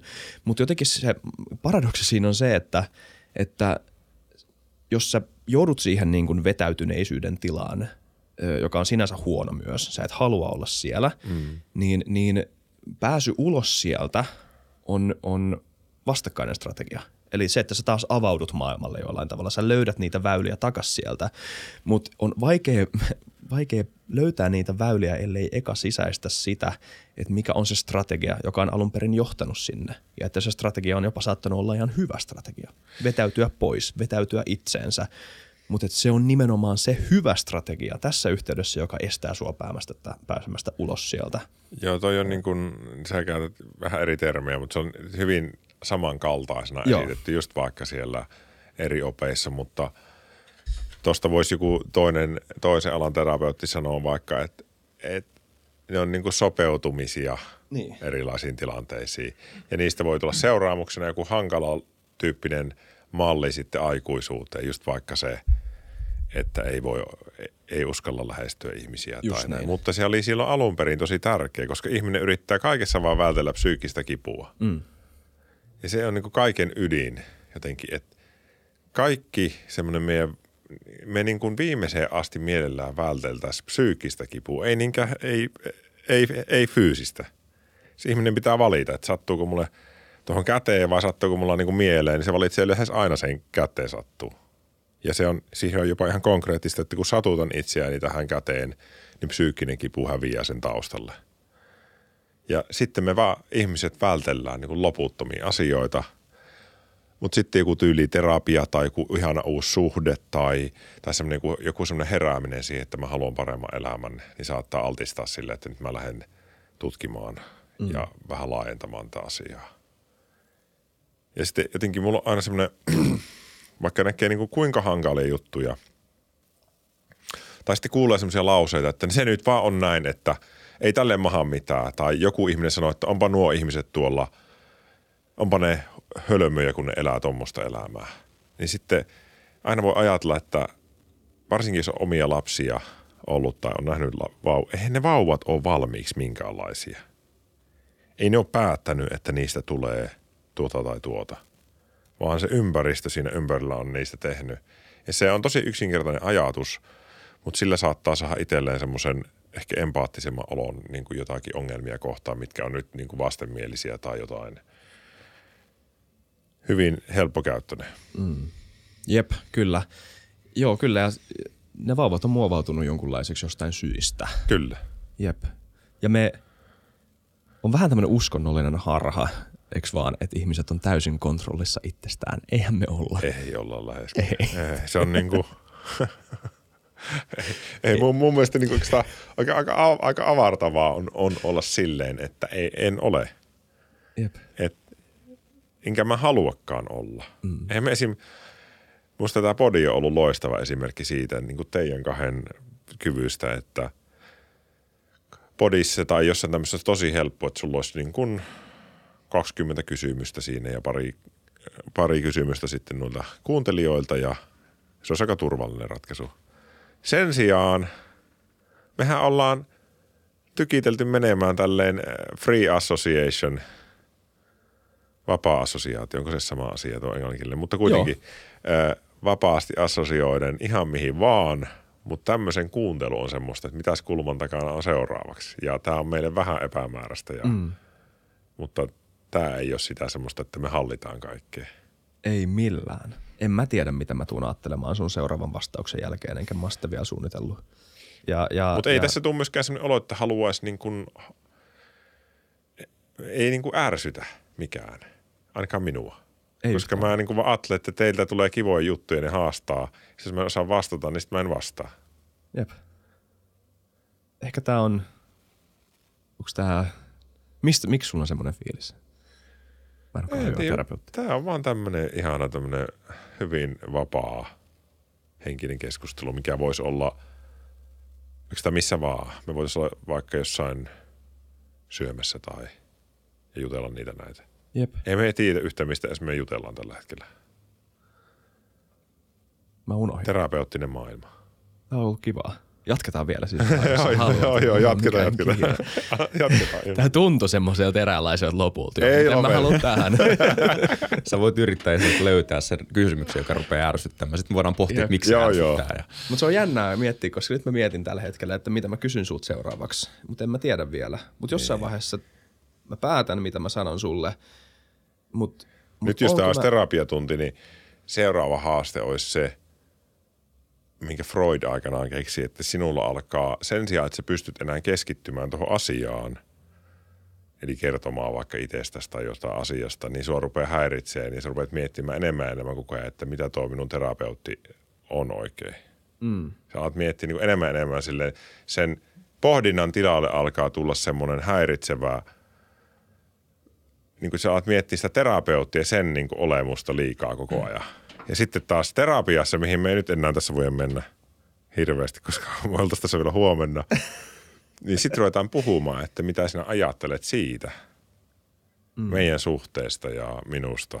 Mm. Mä nyt tein tarkoituksella tästä vähän tämmöisen, ihmisiä kiinnostaa hirveästi terapiaa, niin Joo, ei hyvä vaan. niin, niin sitten taas psykoanalyyttisen terapian erikoispiirre kaikkiin muihin terapioihin verrattuna on se, että siinä pohditaan hirveästi sitä, että sinä tuut ja sinun menneisyys, syv, niin kuin kaikista ne diipeimmät ihmissuhteet, niin sä alat niitä niin kuin heijastamaan minuun ja sä alat kohta käsitellä minua niin kuin sä käsittelisit äitiäsi tai isääsi lapsena. Ja sitten minä nostan ne esille, en rupea toimimaan niin, vaan mä sanon vaikka, että nyt sä oletat, että mä teen tälleen ja tälleen. Ja Mm. se on tosi mielenkiintoista pohdintaa. Siinä psykoanalyysissä se niin kuin ihan pisimmälle. Joo. Sä et edes näe sitä terapeuttia, sulla laukkaa mieli ihan hurjana. Sitten sä käyt neljä kertaa viikossa siellä. Mäkin kävin neljä vuotta neljä kertaa viikossa analyysissä. Ja se, sä luulet tietävästi siitä sun terapeutista vaikka mitä ei ole edes totta. Mutta kun mieli vaan tuppaa sinne uutta ja uutta koko ajan. Mm. Se käyttää sitä semmoisena heijasteena. Niin kuin. Niin siis se ei, ei nimenomaan välttämättä ole totta, vaan se on se, joku juttu, mitä sä oot maalannut siihen. Se on todennäköisesti niin kuin minun tiedostamattomasta pulppuavaa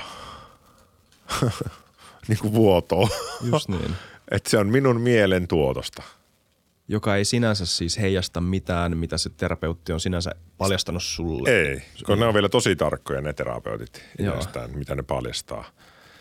Eli ne ei sano, että minä olen tätä ja tätä, vaan sitten kun minulle tulee joku ajatus vaikka, että no sillä on tämmöinen parisuhde ja tommoset lapset ja, ja niin ja niin hieno keittiö, niin sitten se on minun luomus. Mm. Se on tosi jännä, että kun sä oot terapeuttinen ja sun potilaat rupeaa puhumaan sinusta niin faktoja. Sitten sä oot silleen, että mitä hei, ja sitten muistat, että tämä on sitä nyt taas.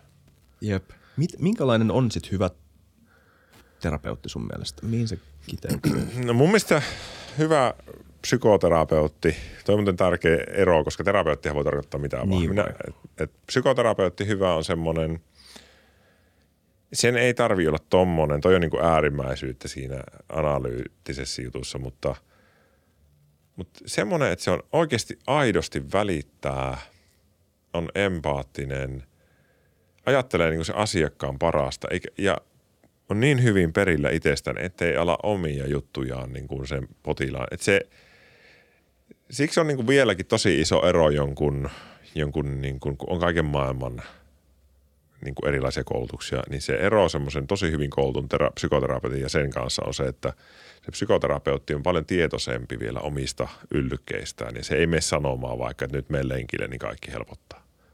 Tai nyt sun pitää erota tai tälleen, vaan se on silleen, että se aina menee sinne, että tämä on asiakkaan terapiassa kävijän niin kuin oma päätös.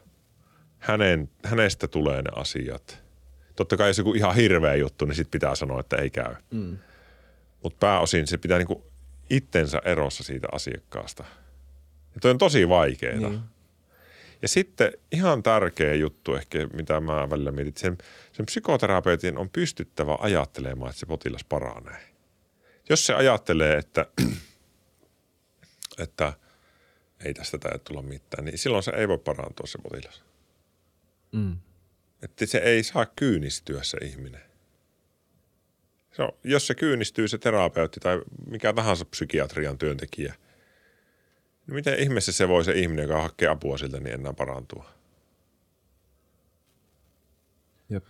M- Mulla on tähän kysymys.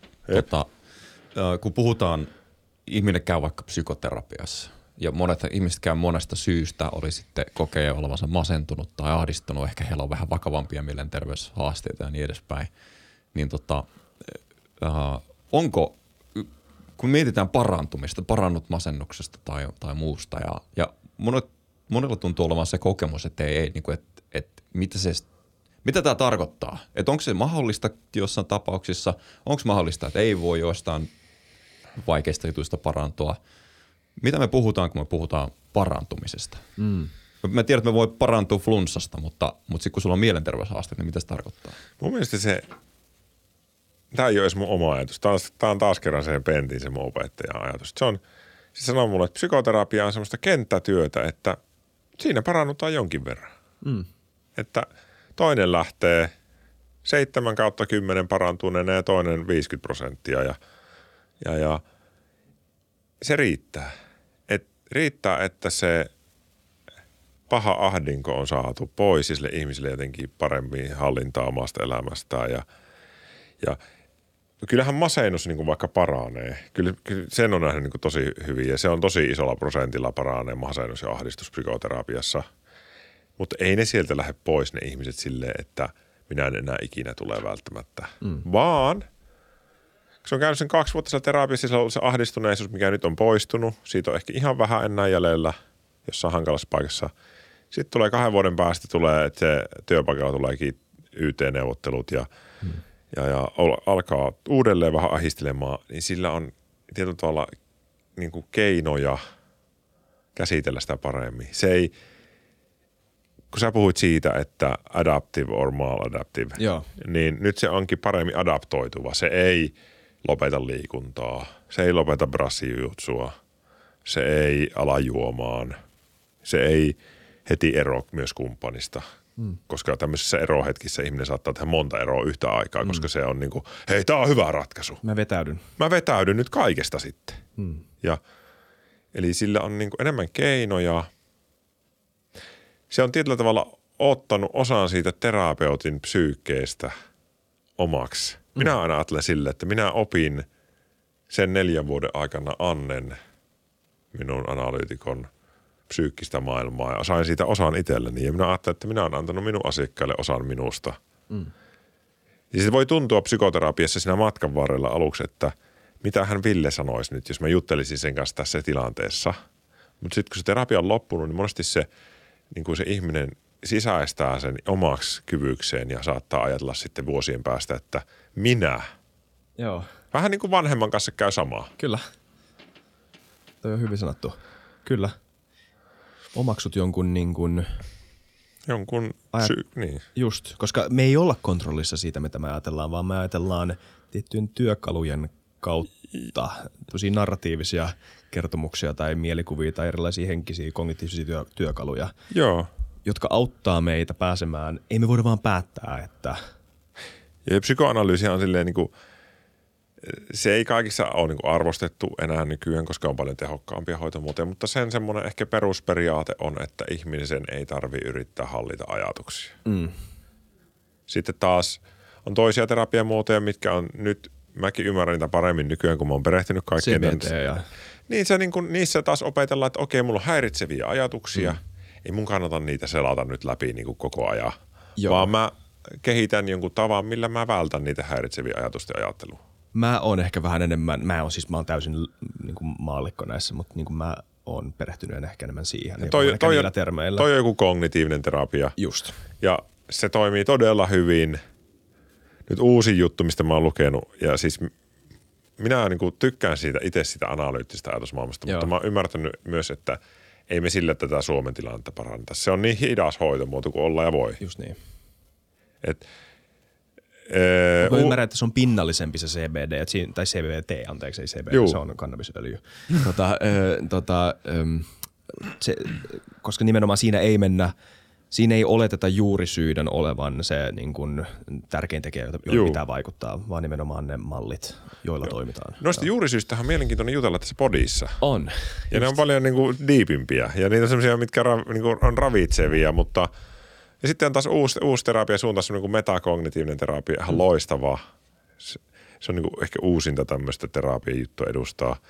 Siinä ollaan niin kuin silleen, että okei, mä saan puoli tuntia päivässä miettiä näitä huolestuttavia asioita.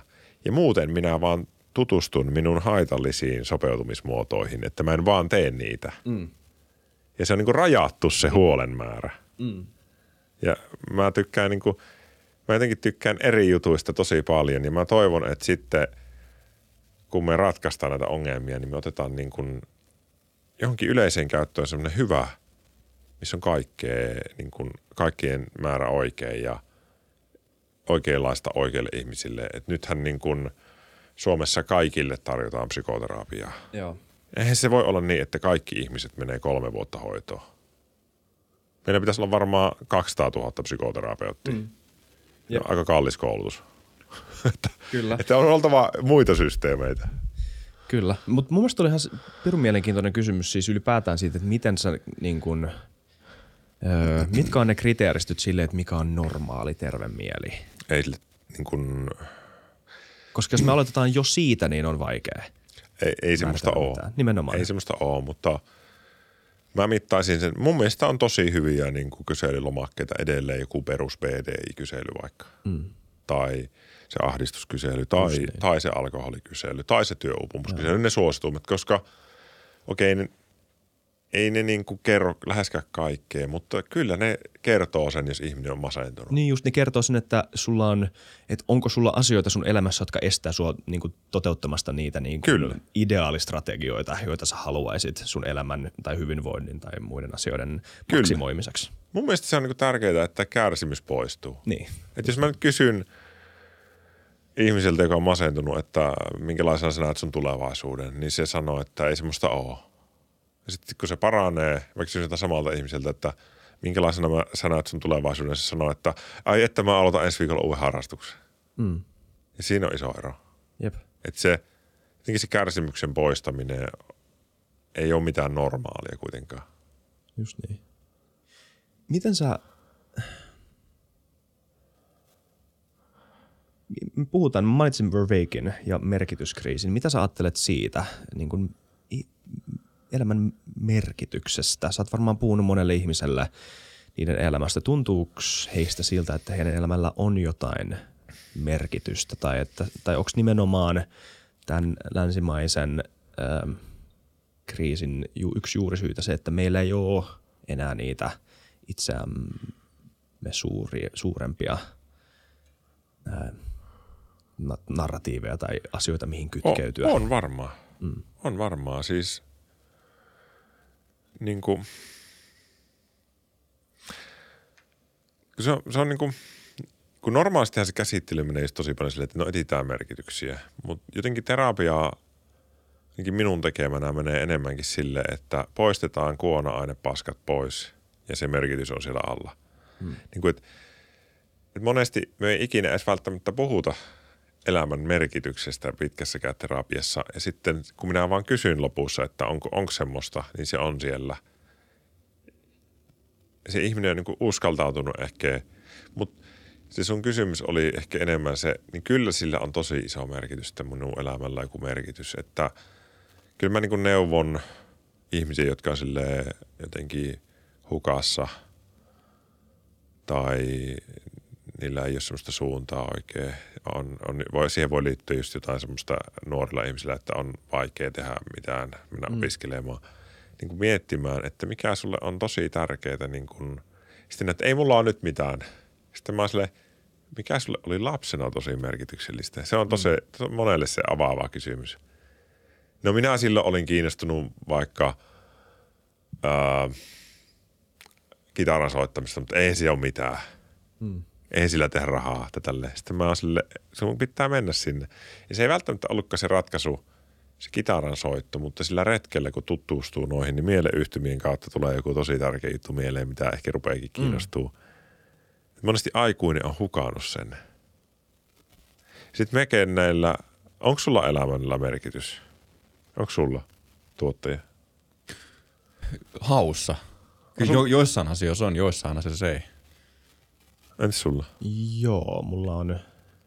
Niin kuin, mi, mi, mistä sä, mitä sä tykkäät tehdä tosi paljon? Mikä on semmoinen, niin kuin, että mi, mitä herää aamulla miettimään? Öö, no, vähän niin kuin tätä. Tai että niin kuin tässä on se, se kuulostaa kliseeltä, mutta jos, jos niin kuin rakastaa työtään, niin ei tee päivääkään työtä. Niin vähän välillä semmoinen fiilis, kun niin kuin tutkii aiheita tai puukkailee vieraita tai miettii, että kenen kanssa juttelee seuraavaksi. Tai jes, tänään on jakso terapeutti Villen kanssa, että niin. päästään juttelemaan näistä. Tämä on niin kuin jees. Niin. Öm, mutta mutta, tota, mutta itse asiassa tämäkin on Verveilkiltä semmoinen mielikuva, öm, kun me puhutaan usein siitä, että onko – että onko merkitys jotain niin kuin itseensä ulkopuolista asiaa, mihin kiinnittäytyy, tai onko merkitys jotain, mitä löytyy itsensä sisältä. Nämä on tämmöistä kaksi eri koulukuntaa, niin Verveikki sanoo mun mielestä hyvin, että se on semmoista niin kuin näiden kahden vuorovaikutuksessa syntyvää, niin kuin, joskus jopa niin kuin, semmoista, että se ei väli mitään ikuista merkitystä, vaan se on niin kuin, nyt mä oon saanut, sä oot just saanut lapsen, niin Joo. sun ja sun lapsen välillä on syntynyt joku merkitys, joo, joo. merkityssuhde. Toi on hyvin sanottu. Joo. Ja mun ja tämän podin välillä on tietty elävä merkityssuhde. Ja, Kyllä. Ja kunhan ne niin kuin suhteet pysyy terveinä ja niitä on tarpeeksi. Ja sitten ehkä, että sit se seuraava kysymys on varmaan, että mikä ohjaa näitä merkityksiä. Miksi esim. podi on mulle merkityksellinen Kyllä. ja näin. Ne on vaikeampia kysymyksiä. Mutta tota, ei, eikä niihin tarvii osata ei vastata. niin. Joo, se on just noin, että minun elämä on todella paljon helpottanut, kun minä olen, olen niin kuin – ehkä viimeisen vuosina on löytänyt oman merkitykseni. Ja se ei löytynyt, kun mä valmistuin psykoterapeutiksi. Mä mm. luulin, että se on se, että nyt mulla on, niin kuin, on semmoinen työ, että mä voin jutella ihmisten kanssa. Se oli tosi antoisaa, mutta mä huomasin, että se rupesi tämmöisen kolmen neljän vuoden jälkeen tökkiin mulla aika pahasti. Ja mä mm. rupesin miettimään, että tämä on hidas tapa niin kuin parantaa Suomea. Mm. Ja mulle tuli tosi iso merkitys, kun mä sain, onnistuin tässä. Ja nyt mulla on niin kuitenkin just mietin oma elämän merkityksiä on perhe. Se on tosi yksinkertainen ja ihana merkitys. Et sulla on perhe, mitä sä niin suojelet ja, ja, ja haluat niille hyvää ja siinä on tietysti vaiheita ja välillä vähän hyviä ja huonoja hetkiäkin kaikkea, mutta just joku lapsi voi olla, mutta ei kaikki halua sitä. Ja sitten toin, niin kuin mulle on tosi iso merkitys, niin kuin mä sanoin aluksi tässä mun somesta, että sille mainoksia hirveästi, on se, että mä saan auttaa ihmisiä. Mm niin se on niin kuin ihan järjettömän antoisa. Ei, ei niin kuin mikään muu ei kiinnosta niin paljon kuin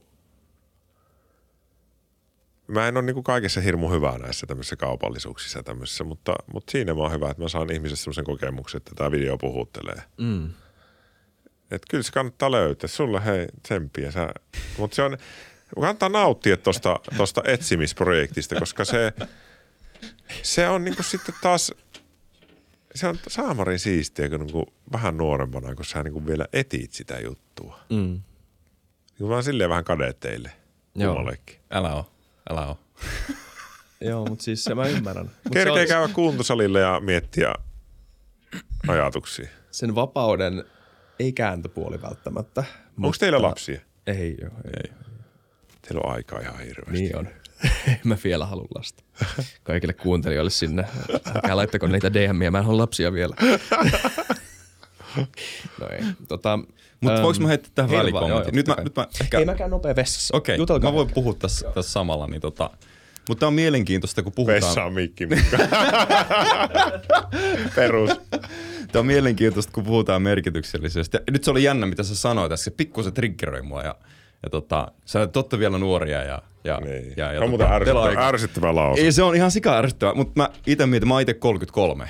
Mm. Ja tota, äh, merkityksen löytäminen on ollut mulle itselle semmoinen niin kuin aivan järkyttävän tuskanen niin kuin prosessi. Sä, sä yrität liikaa. Ja nimenomaan, ja tässä on ehkä just se, että mä oon niin kuin 10 plus vuotta niin kuin aktiivisesti tehnyt sitä ja kokeillut vaikka minkälaisia juttuja.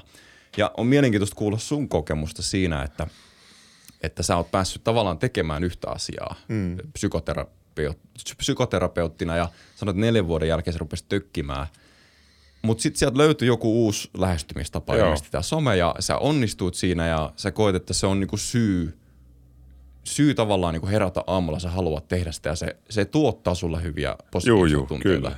Just näin. Ja, tota, ö, ja mä mietin, mä oon miettinyt ihmisiä, kun on tavannut monenlaisia, ja sitten miettii vaikka omaa kokemusta, niin, niin menee ja tekee asioita, mutta ne ei herätä tällaisia tunteita.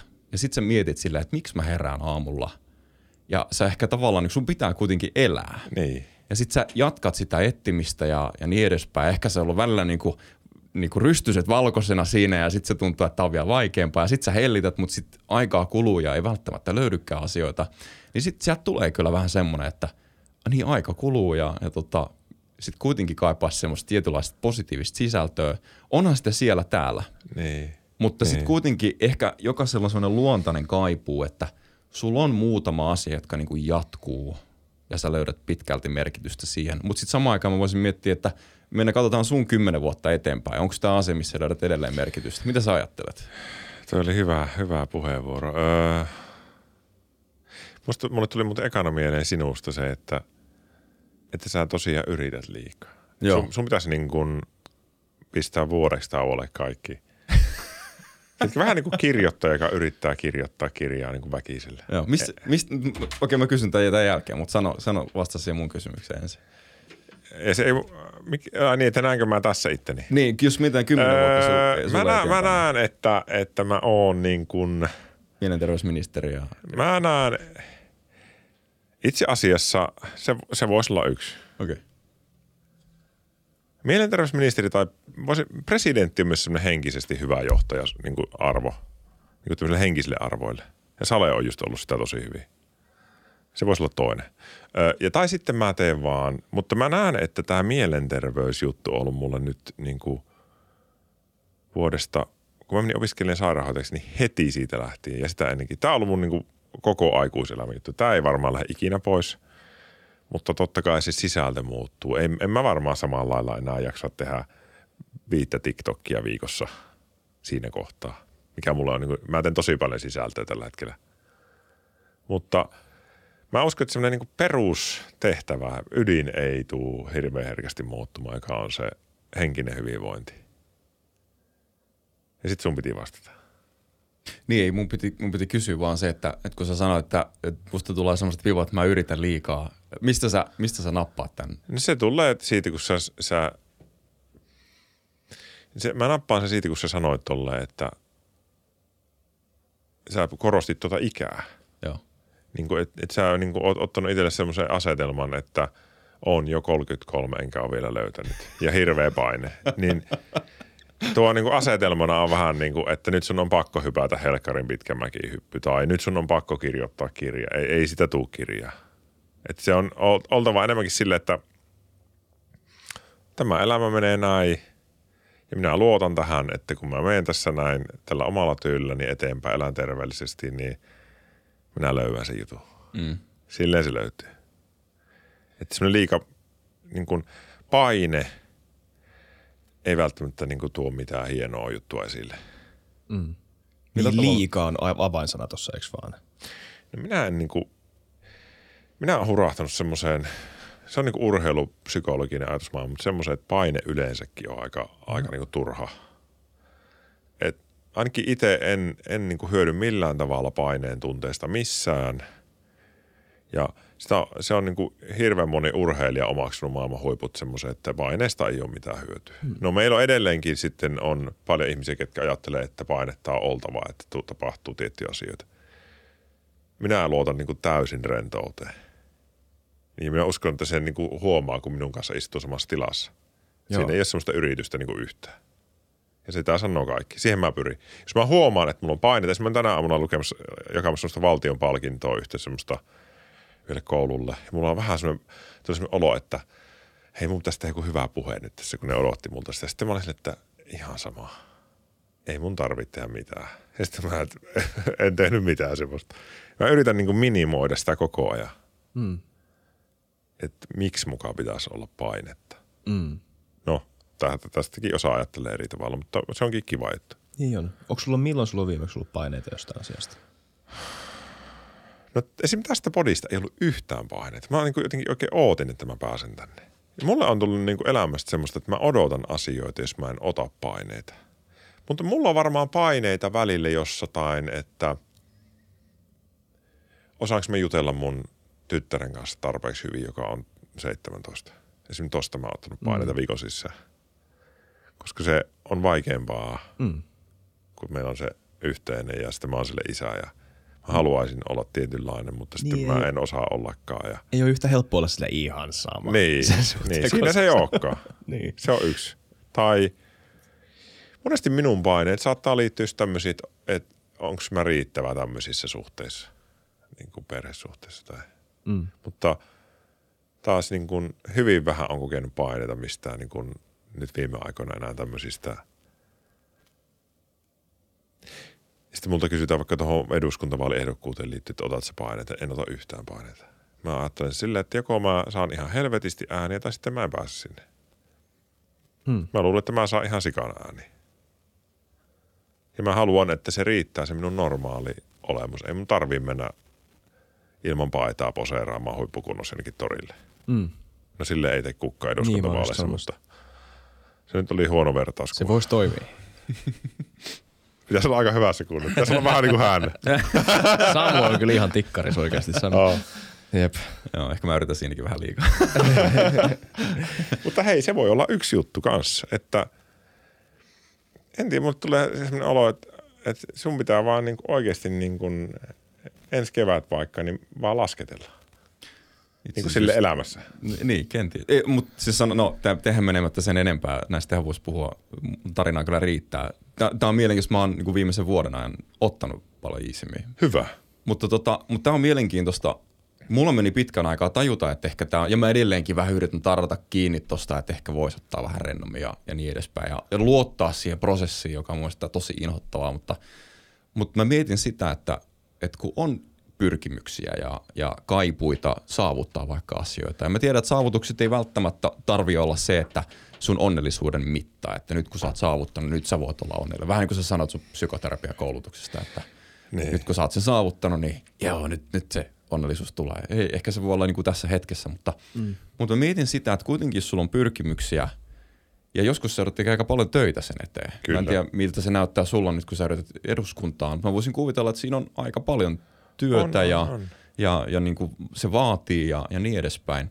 Mutta se, että sä lähestyt vaikkapa asioita ja sä pystyt tekemään ja vaatimaan itseltäsi periaatteessa aika paljon, mutta ilman sitä semmoista hirvettä painetta, jota mä, mä, mä mietin sitä, että sä voit tehdä töitä niin kuin rystyset valkoisina, sen niin kuin ison, mm. sä yrität liikaa, mutta miten sä ehkä erottelet sen, että sä teet oikeasti kovaa töitä, vaadit itseltäsi myös, mutta sä et tee sitä niin kuin semmoisen järkyttävän niin kuin haitallisen paineen alla. No kun minä en, en ota hirveästi niin kuin itselleni, niin siis, si, ehkä ei mulla ole semmoisia päiviä. Mä vaan saisin kyllä semmoisia päiviä ihan.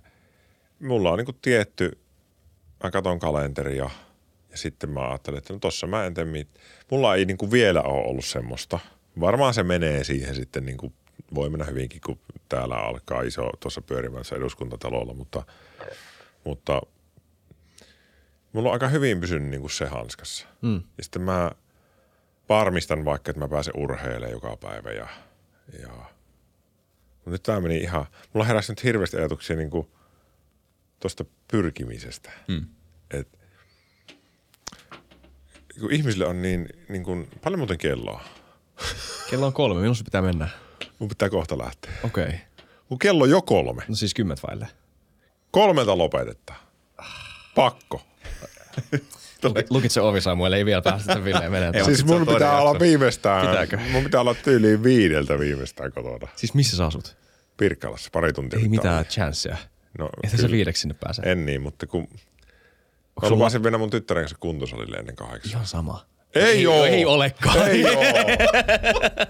Me ollaan kahdestaan kotona, kun meidän vaimo, vaimo joo, joo, siis, ei siis Ville oikeasti, jos sun pitää lähteä, niin lopetetaan nyt vaan. Ei, kun nyt tehdään vielä 10 minuuttia. Okei, mutta tähän 10 loppuun on hyvä ottaa. Voidaan tehdä seuraava uusi jakso sitten jossain vaiheessa. Otetaan jossain vaiheessa. Olisiko teillä oikeasti paljon vielä?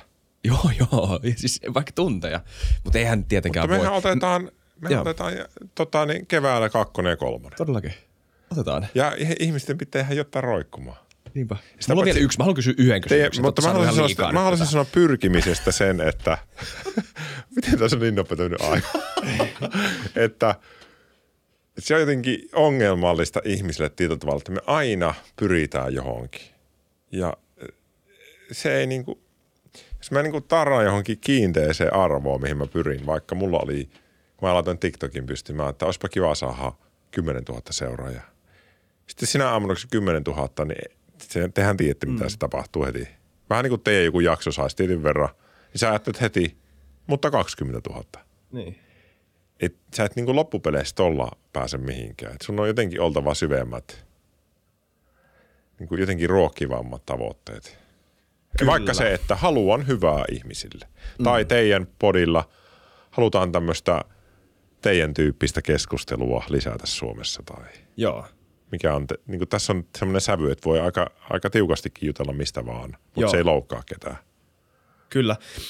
Joku agenda tai semmoinen niin kuin Kyllä. mission statement. Mä oon itse asiassa ajatellut, että tämmöinen pitäisi kirjoittaa tälle podille. Ei siis ei vaan siksi, että ihmiset saisi tietää, mutta se, että se selkiyttäisi sitä meille myös. Kyllä. Sanallistaisi sen. Ja ehkä mä sanon tähän vielä, että Joo. Joo. täytyy myös muistaa, että mistä se, mikä se pohja siellä on. Että mä, mä niin kun, sulla voi olla hyvin epävakaa pohja, että mä teen tätä podia, koska mä haluan itselleni validaatiota. Niin. Versus se, että mä teen tätä podia, koska mun mielestä on tosi hauskaa käydä tosi hyviä keskusteluita ja antaa ihmisille mm. tämmöinen Paljon paremmin. mieltä laajentava kokemus. Ja o- oikeassa oot myös siinä, kun sä sanoit, että ei tarvi aina, koska ainahan voi vetää semmoisen tautologian, että mihin tämä sitten pohjautuu, mihin, Niin. no, mihin sit se sitten pohjautuu. Ja että jossain vaiheessa sä et enää tiedä. Ei. Niin nämähän on tavallaan, jossain vaiheessa se on vain joku asia, joka sulle merkitsee. Ja se on ihan fine, jos se on tukeva periaate, I guess. Eh, Tai siis, että, niin kuin, että ihmiset ehkä yliajattelee myös vähän liikaa noita asioita. Ihmiset yliajattelee hirveästi. Joo. Joo. Ja siis ajattelee nimenomaan omaa